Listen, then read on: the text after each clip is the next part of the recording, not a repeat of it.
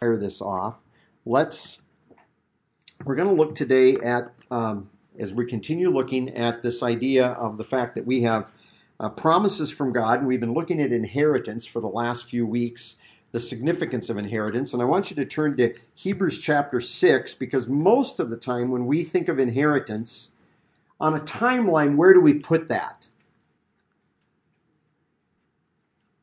Does anybody want to take a shot at it out loud, really loud? Future. The future. So we think of inheritance, we think of something out there, right? This is what we think of. And if you would have asked me, if you would have asked me 25 years ago or 35 years ago or something, and you would have asked me about what I thought about inheritance, I would have thought the rapture and everything post rapture. But I want you to notice this statement in Hebrews chapter 6, just and we've touched on this back a while, quite a while ago. In fact, we I think we were out with the butlers out there and their that beautiful vista behind us, and we were looking at this statement here uh, back then, Hebrews chapter six and verse twelve. It says, "So that you should not be sluggish." The eight, uh, Holman Christian Standard Bible has lazy but sluggish, and it's a word meaning to be dull in your hearing. Is the idea but that you should become imitators of those who inherit the promises through faith and through long suffering. But that idea in here that they in, inherit, and that word inherit does not mean inherit out there. It is a present tense participle, and in the context, as he's looking at, he says he wants the believers right now to be doing this because right now there are people. This is the idea then of that of that participle in this context. Participle always takes its time from the main verb. But the main verb in here, it doesn't really tell us exactly the time. He's talking about you right now need to be doing something so that you can be like those who doesn't say will inherit, but are inheriting the promises. So Paul, as he's writing Hebrews here, he's saying there are people right now inheriting promises, and you could be inheriting promises right now. Right now, you could be inheriting promises. Okay. Now, we're not going to go through all these because we did these in that Bible study. We're just going to hit them here in Hebrews chapter two. Here's one of the here's one of the promises. It says uh, Jesus Christ having died and risen. It says that he might destroy the one holding the power of death in two fourteen. So we actually can be free from the fear of death. There's one of them. In Hebrews chapter 4, we have the promise really twice, but Hebrews 4 1 Therefore, while there is a promise of entering into his rest, while that promise still stands, you and I have the promise given to us that we right now can enter into a rest. Okay, that's a promise right now. It's not a sweet by and by promise. Uh, Hebrews, uh, well, there's even a promise at the end of the chapter. Let me get down to that one. The promise that we can draw near with confidence to the throne of grace, down in verse 16. Okay, I'm just kind of throwing some out here that we've already been over these, so I'm not trying to teach these again. And then I believe here in Hebrews chapter 6 1, we also have a promise. And I've chosen the NIV because, believe it or not, even though the NIV isn't always the best translation, they're the only translation in this case that represents the verb. All the rest of them say, let us go on or press on. And notice what the NIV says. Therefore, well, let us move on beyond the elementary things about Christ and be, I like this, taken forward to maturity. Taken forward is passive, and that's what the verb is. Let us passively be carried. Somebody else is going to carry us to maturity. I don't press on to maturity. God's going to carry me to maturity.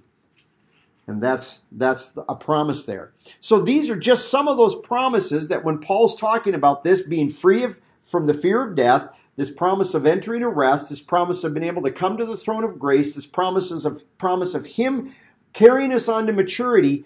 There, those are promises that I'm not waiting for the sweet by by. These are not post rapture promises. They're promises that I can be experiencing right now. And we've been over this before, but just as a reminder, if you as a believer are worried about the COVID 19 thing, pardon me, I, I, I know this is going to sound really horrible, but don't do that. Because you know what? God determined the days that you are here on this earth and going out and not wearing a face mask. And I'm not t- telling to be roughshod and, and run over other people's. If you put a face mask on, do it for the sake of other people to put them at ease. There's nothing wrong with that. But for you, if you're doing it because you yourself are afraid of getting it like that, stop. Because your life has been and always will be in God's hands. And I amazing if Christian Christians go, yeah, yeah, I know that. But see, and there's always got this big but in here. It's like, but and every time we say that, it's kind of almost like if you think about it, it's like, I know God says that, but you really think God wants me just to be careless with my health? And there's all kinds of ways that we're careless with our health all the time. We could all be living, we could all be the bubble boy. Anyway, I don't want to, but, uh, but there, that, that's a promise you can use right now is don't fear. Don't fear. Okay? Don't fear. Secondly, enter that rest. Enter that rest. You can be entering that rest right now. God, Jesus Christ has done everything. And let him carry you to maturity. So with that then, I want to have another one in 1 Peter 3 about inheriting a blessing. But let's what we want to talk about then when we're talking about this this uh, promise today of inheriting is in uh, Ephesians chapter 5 and we, we're going to save the verse that I'm driving to for last even though I have it listed first in your outline but we're going to be talking about inheriting the kingdom of God. Ephesians chapter 5. And I'm just going to I'm just going to throw this out for you right now so that you get it. So so I believe that when we inherit, talk about inheriting the kingdom of God, there's two aspects about this. One of them is I inherit the kingdom of God right now. Right now, I can be inheriting the kingdom of God. It's kind of what we were talking about last week when we were talking about using eternal life. When you use eternal life, you're actually cashing in on that inheritance. But the second part of it is there's some of the kingdom of God that is yet future that I'm waiting for. So I have another aspect of inheritance that's out in the future. So both of those are true. I'm inheriting some of it now, and I'm going to inherit some more of it in the future. Notice what he says here in Hebrews chapter 5. Ephesians. I said Hebrews, sorry. Ephesians chapter 5. Verse 5 For this you know with certainty that there is no immoral or impure person or covetous person who is an idolater that has an inheritance in the kingdom of Christ, even God.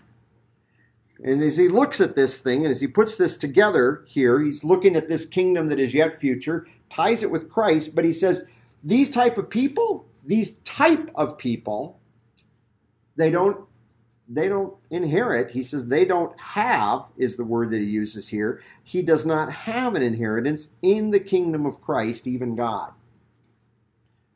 Now, he's talking about people that that's the character of their life. He's not talking about people that occasionally do that. Any of you believers ever have problems with covetousness? So that's an easy one. See, when we when we start talking about fornication and uncleanness, we look at those and we're going, oh, we don't want to ever have to admit that in any way that we've ever mentally struggled or anything with these things, especially uncleanness, because uncleanness a lot of times is in our attitude and such. None of us ever want to raise our hand and go, yeah, I've struggled with that. But we'll all agree to the fact of, of covetousness, which uh, covetousness in the in the, the Greek word that's translated covet is the word to be greedy. And it's literally, it's a word in the Greek that means to have more. You've got this, but you want more. I got this, but I want more. Can I get more? It's like I got a plate full of food, but there's a whole bunch more there. I got to eat this fast and get back to the line and get more. you know? Well, more. And he says that greediness in this context, he says, is idolatry. And he says people that live that way. Now, as believers, do we do that at times? Yeah. But is that our way of life? Not if you're a believer. Not if you're a believer. You can go over, we're not going to look at it, but 1 John chapter 3 verse 9 says, if you've been born from God, you don't sin as a way of life. You don't practice sin. You may do acts of sin at times, but you don't practice sin anymore. Okay? But people that live like this, and this, this is what he's doing. And I, I, I we've been over this before, but I hope you all understand why Paul says this. What he's trying to do is, when I've used this illustration before, uh, I kid across the street from me that I that was one of my friends growing up. I'd go and do stuff, and I'd come home and I'd say, "Hey, can I can I do this?" And my parents would go, "No, no, can't do that." But so and so, my friend across the street, he gets to do that, and my parents would say, "Well, you don't live in their house. You live in our house, and this is the way we do it." And then I'd be going, but that's not fair. And then I don't think my dad ever said this. Maybe he did, but I remember my mom more than once said, fine, if you want that, you can go live with them. And all I could think of when they'd say that is, I don't want to live in their house. I don't want to live in their household. His parents, they might be letting him do this, but I'm glad that they weren't my parents. And likewise, what Paul's saying here is, why would you want to live like this? Because you know the people that are going to, the people that do this kind of stuff, this is their way of life. They don't get to inherit. They have no inheritance in what you inherit. So why would you like to live like these people? You are, we saw this a couple weeks ago in Romans, we are joint heirs with Christ, and Christ is heir of what? All things. And so, in some sense, I'm a joint heir with him. I can't wrap my head around that. Why would I then want to go and choose to live like these impoverished people that have no inheritance in this kingdom of Christ, even God? Let's turn to Galatians chapter 5. We have another statement very much like this. Galatians chapter 5.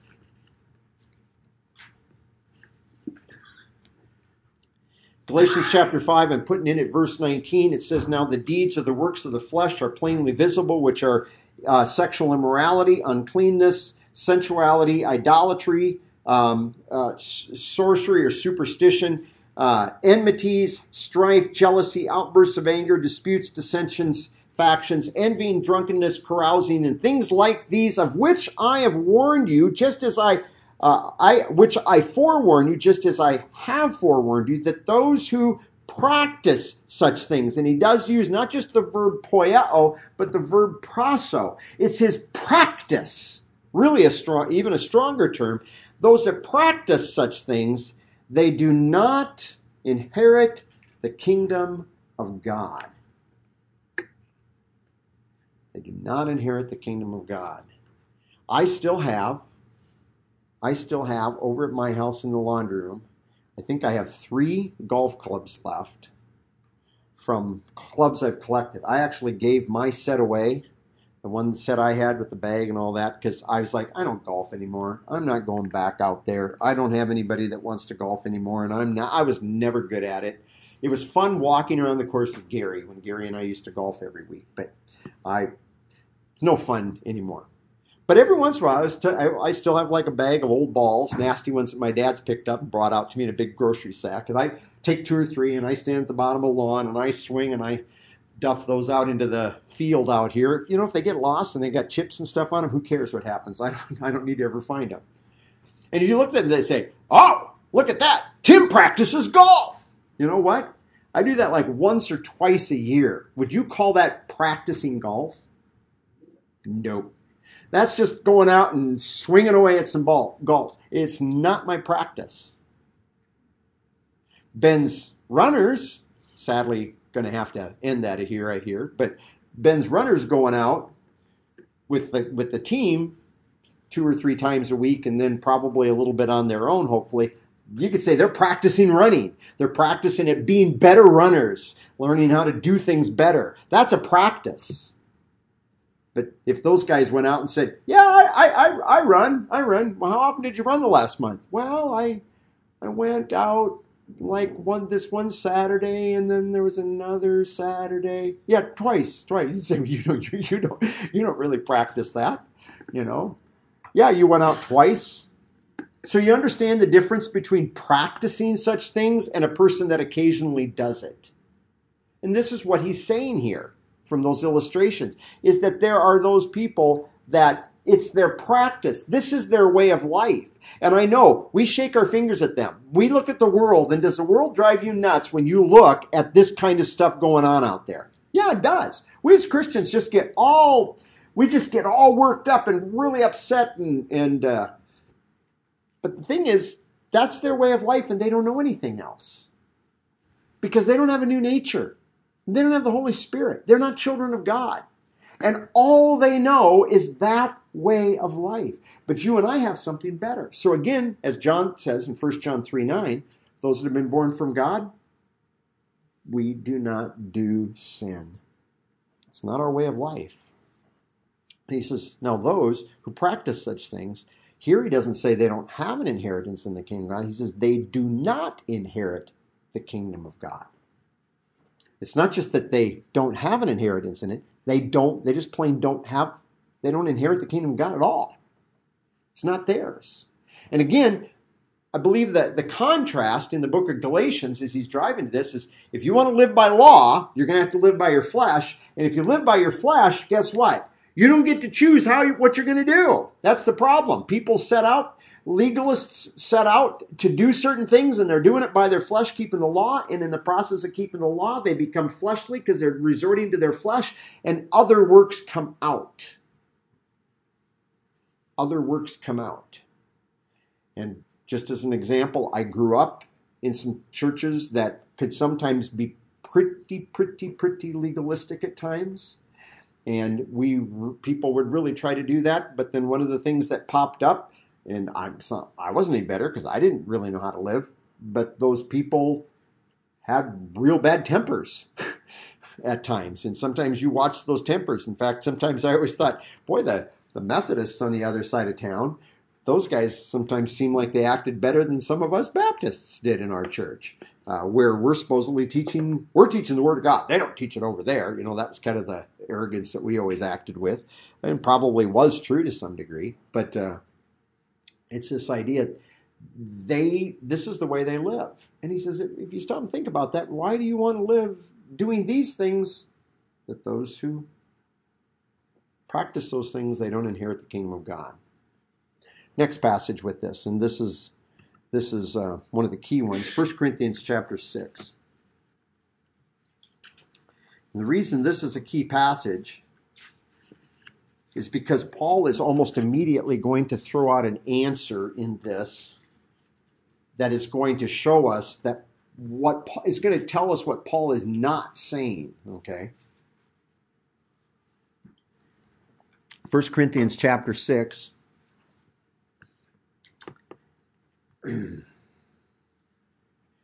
now, it, interestingly enough, this statement here, just to kind of put this in perspective here, when it comes to verse nine, this is right on this is right on the heels of in the first part of the chapter talking about Christians that are suing each other.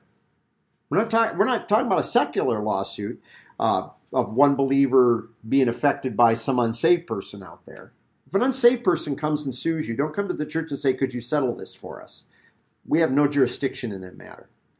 But this is talking about two believers that are at odds, and one is one believer suing another believer in this, and he says the church ought to be able to settle this.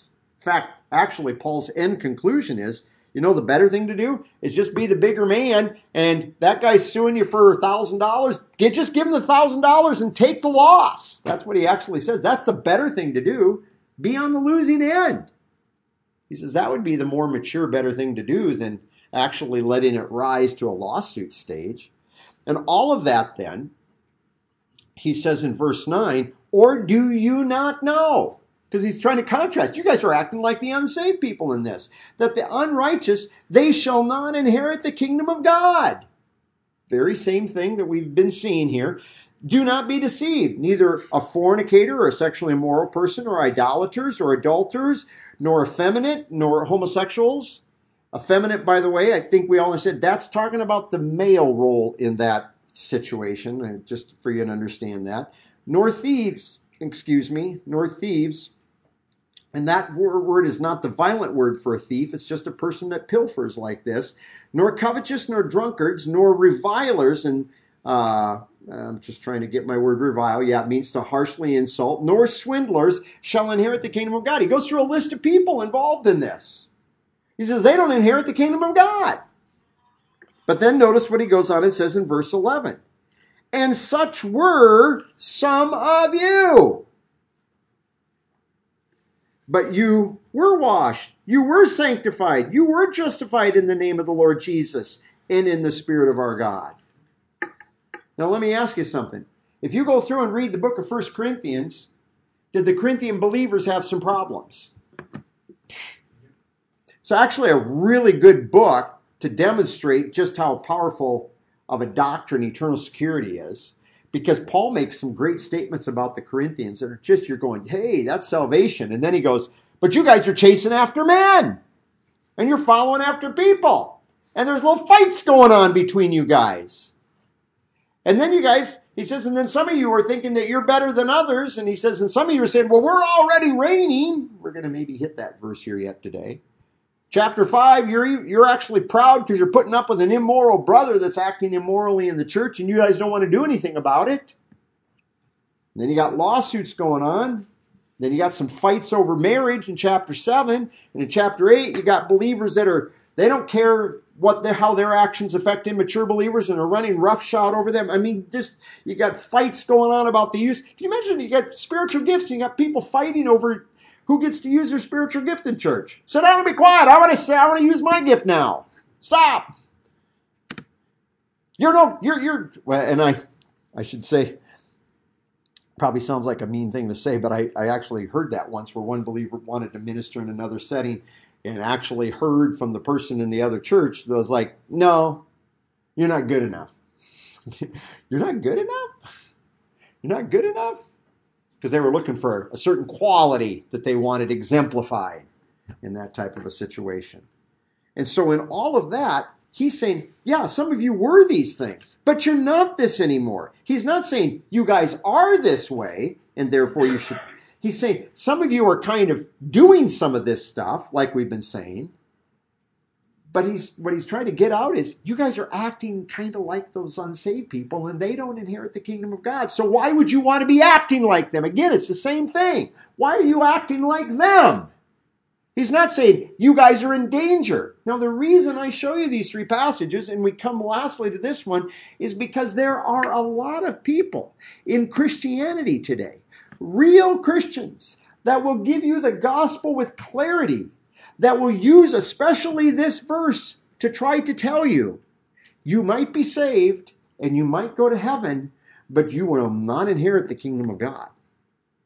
They will go so far as to take you over to the Gospels where it says that they are thrown out into outer darkness where there's weeping and wailing and gnashing of teeth, and they will claim that that is actually believers standing outside. They always picture the kingdom like it's a big hall. There's a party going on. Last weekend there was a party out at the barn for uh, for McLean and Anna E's wedding. And could you imagine if you were one of those people that showed up at the thing and they go, "No, you can't be here. Get out!" And they throw you out, and so you're standing over on the edge of the property, looking in, going, "Oh, I can't. I, I want to dance with them. I want to. I want to. I want to eat that cake." And they're doing all this stuff, and they're ah, they're like on the outside. Well, that's what they picture happens that these Christians, they, they make it to heaven, but no, you weren't good enough. So you're out. You'll, you'll be in eternity, but during the kingdom, you got to stand on the outside and look in. I, I read this in their books, and they say this. They're outside looking in at the kingdom hall. They're watching the party go on, and they don't get to participate. And so they cry and they gnash their teeth outside looking in. I want to look at a verse. Turn with me to 1 Peter chapter. I don't have this up here, but this just comes to mind. 1 Peter chapter 1. We looked at this, I believe. I think we looked at this a couple weeks ago, but it's just a verse that I come back to so so many times. It's not the only one that'll give us this this idea, but verse 13, therefore gird your minds for action, keep sober, fix your hope completely. Notice this, on the grace that is go- that will be brought to you at the revelation of Jesus Christ. When Jesus Christ comes back for us in the rapture, he is going to bring with him grace. If you as a Christian think that you are earning your future right now, you are mistaken and you do not understand the nature of our salvation. Our salvation from past, present, all the way to the future is by grace. We will sometime, maybe next week, maybe in two weeks, we are going to look at a passage that that looks like it might turn this on its ear. But we're going to explain that one passage. We're going to work through it. And I spent quite a bit of time working on it because to me it is the one passage that's a little bit of a catch. But this is what, in my mind, what it comes down to. We've got plain scriptures that talk to us about our future Paul never questions our future. Paul never looks at believers at the thing going, you better work hard to make it. You better make sure that you're there. You better keep your nose to the grindstone because I know I'm going to make it, but I don't know about you. You can have that struggle with eternal security. You can have that struggle with the future. I think most of us here, to my knowledge, I don't think any of us have a question about eternal security. But there's believers that believe firmly in eternal security. They believe they, they we try to teach the grace of God, and yet there are some believers. I don't, hopefully not here, but you're going to run into them that are thinking you're earning your right to be in the kingdom, and that also in connection with that, you're going to earn your right to reign in the future. We're going to come back and look at that. We're not going to get to that today, even though that's on this outline. It's just not going to happen. 1 Corinthians chapter 15. So this is talking about the kingdom of God, but I want to see there is an aspect of the kingdom of God that is future that we're waiting for. This is obviously not one that we're getting right now, but 1 Corinthians chapter 15. Let's go to verse 50. 1 Corinthians chapter 15. And when we get to verse 50, he says, Now I say this, brothers, that flesh and blood, flesh and blood is not able, right now, present tense, not able, to inherit eternal life, or excuse me, the kingdom of God. Neither does corruption or decay inherit incorruptibility. Now look, I'm going to tell you a mystery. We will not all sleep, but we will all be changed. There it is in a moment, in the twinkling of an eye, at the last trump, for a trumpet will sound, the dead will rise incorruptible, and we will be changed. Who's going to be changed? We all. He just said that. We will all be changed. So this is talking about a future aspect of the kingdom of God. In other words, there's a future aspect coming in which he says, right now, in this present existence, we can't inherit the kingdom of God as we are. Something's going to change in this present existence, in the present way they are. We're going to have real bodies. The Bible never says we're going to be spooks, doesn't say we're going to turn into bodies of metal, but they're going to be a body that in some way is not flesh and blood as the present presently it is. Remember when Jesus Christ rose again from the dead, and the disciples said, "Ah, well, they thought they were seeing a ghost." When he says, "Reach out your hands, touch me, feel me, see." See, see that I have flesh and bone? Because a spirit does not have flesh and bone as you see that. Notice what he doesn't say. He doesn't say flesh and blood. Said flesh and bone when Jesus said that. So he's still in the resurrection. He has flesh. But in some way, that, that future body apparently is not animated by blood, which the Old Testament tells us is the case, and even the New Testament tells us that uh, blood is life with reference to the body. And so this is a future part of the kingdom of God that we are going to inherit, a future aspect that we will inherit when Jesus Christ comes back. But we can be operating and uh, operating in the kingdom of God now, and so I want you to turn with me over to Romans chapter 14. Romans chapter 14.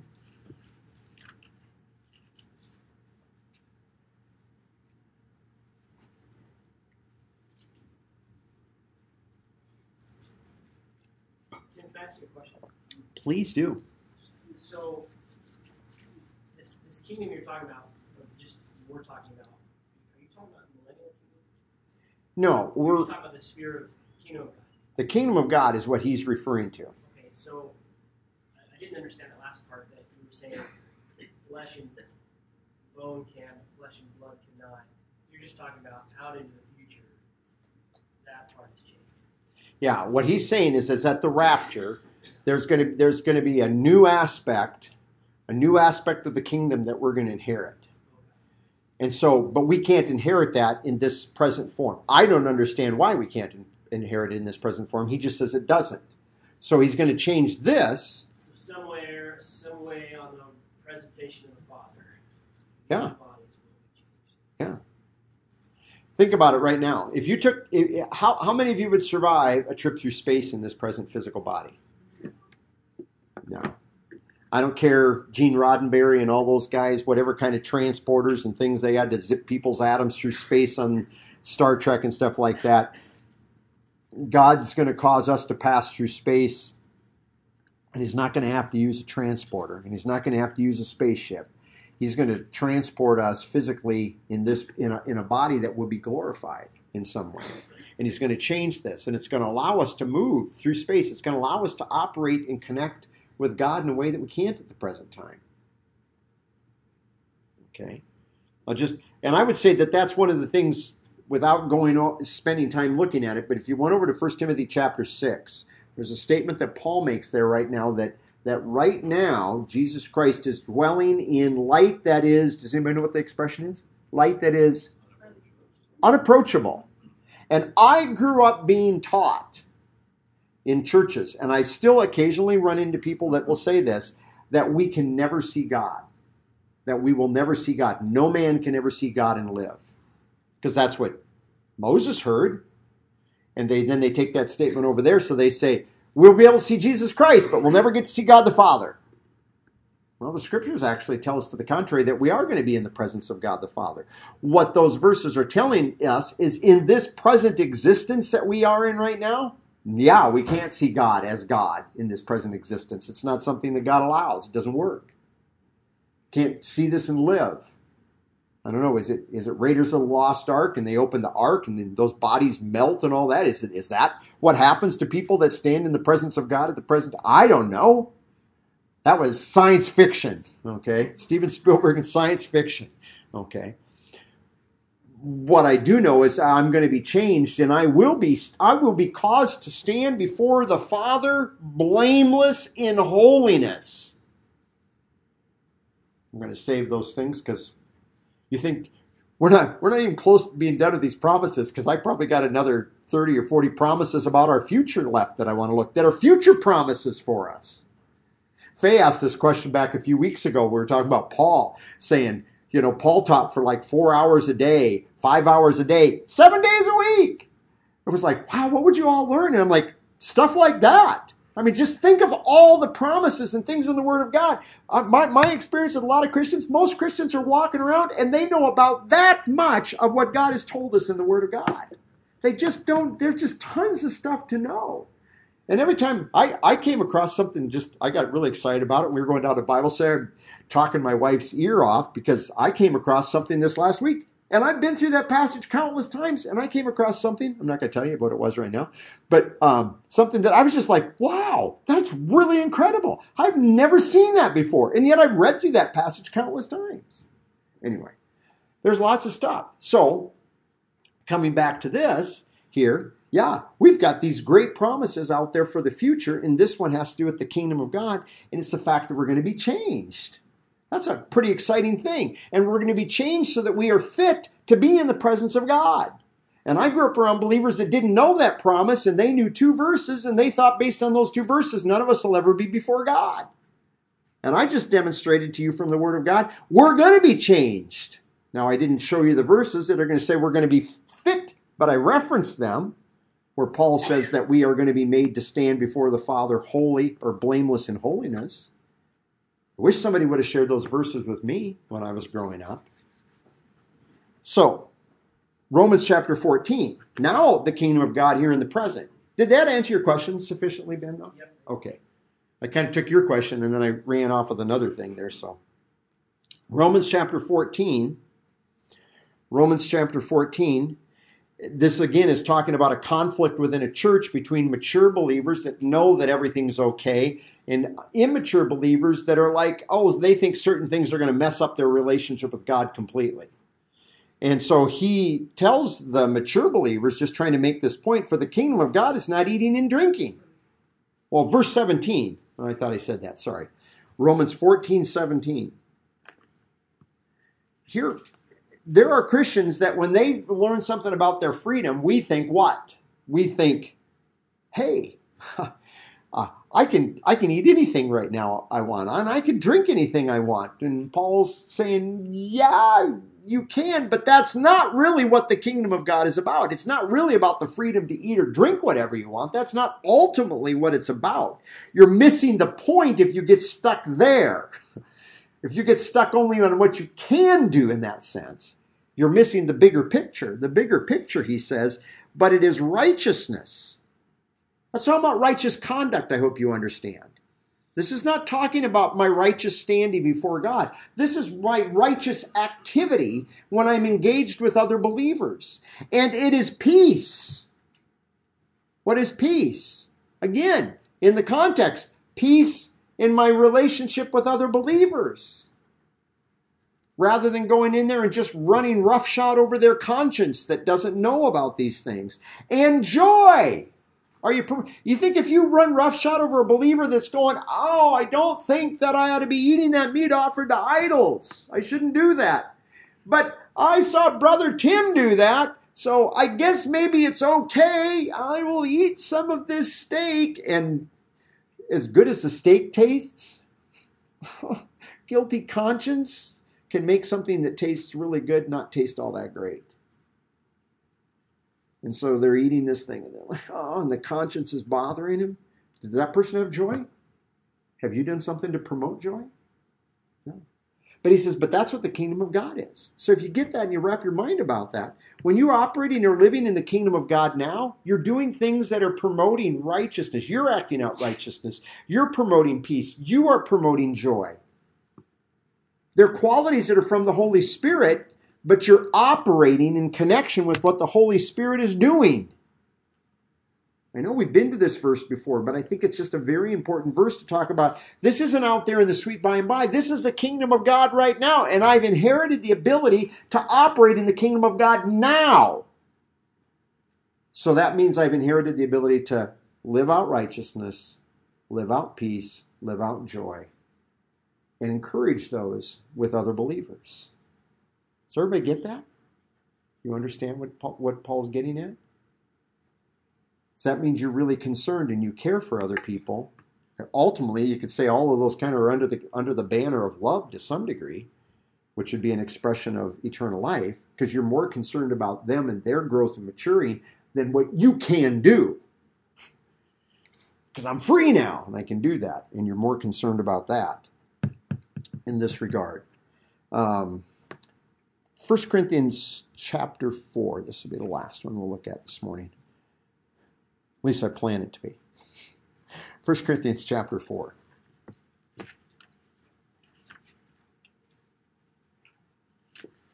And I would say these last two verses, you've heard us, we've gone over these before here at church, so it's not like these are new. It's not like these are something, if you've been here any length of time, you've been with us as we've hit these things before. But he says, I'm going to go back to verse 19. And in verse 19, he says, But I will come to you soon if the Lord, uh, but I will come to you soon if the Lord desires, and I will know, I will know in my experience, not the word of those who are puffed up. Now let's stop here. He's talking about these believers where some of them think that they're, they're God's gift to the church. Now, God gave everybody a spiritual gift, but some of them think, well, but I'm the gift of God to the church. Boy, they're lucky to have me. I'm a great orator. I'm a great Bible student, and uh, things like that. So I can use myself. I study. I put all this time. Boy, the First Baptist Church in Royal City is sure lucky to have me. Boy, where would they be without me? All that kind of silly nonsense. And so they're puffed up. And if you don't think that's the issue, you need to look through there. That's exactly kind of what some of these people are thinking when you go back into chapters 1, uh, 2, and part of chapter 3. And so he says these people are built up, and he says, I don't want to know their words. I don't want to get together. I don't want to hear how well they can talk about a thing here now. Because that's not going to be the measure of what's going on here. I want to know the power. Verse 20 For the kingdom of God is not is not in words, but it is in power. In other words, anybody can get up and give you a good talk. I want to know does their talk match? Or does their, their power, does their uh, life, does their activity match what they say? When they tell you this, can they live that? So we just got done talking to you about not running roughshod over other believers and causing them problems. Well, can I get up here and tell you that? But then as soon as I go out, I'm like, hey, guess what? I got a good deal. Josh had this meat down there at the store, and I got this, and my wife cooked it for all of you today, and let's throw it on the table, and here it is. And somebody goes, You got that from Josh? And they go, Yeah. And he goes, How did Josh get such a good deal on it? And Josh goes, Oh, they took it up and they slaughtered it up to Zeus this morning up on the hillside. And so I got half price on it because it had already been offered up there. And now you got some believers in there going, Oh, and they're going, oh, it's, and I'm just going, it's okay. Zeus is nothing. He's a fake god. He's an idol. Just eat the meat and have a good time. You go, wait a second. Haven't you told us to put other people first? And now you're running roughshod over their conscience? That's not, that's words. That's not power.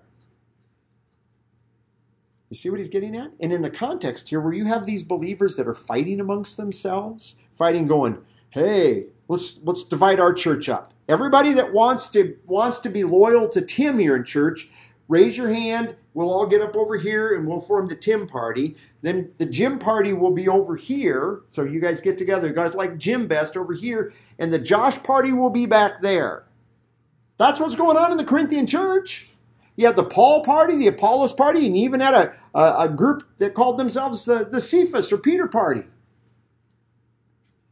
And if you're just chasing after that kind of stuff, you're not really promoting if you're if you're dividing if you're dividing down here among human uh, human foundations rather than what we share in common in Christ and you get together going well I like this person or these people better and so these are the people I get together with you are contradicting the very statement on the nature of whole body having the same care for one another. The same care. And so as he's looking at this he says that's the power.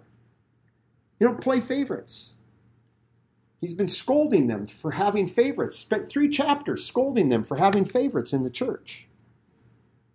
And so he says, I want to know the power because the kingdom of God is in power. Why?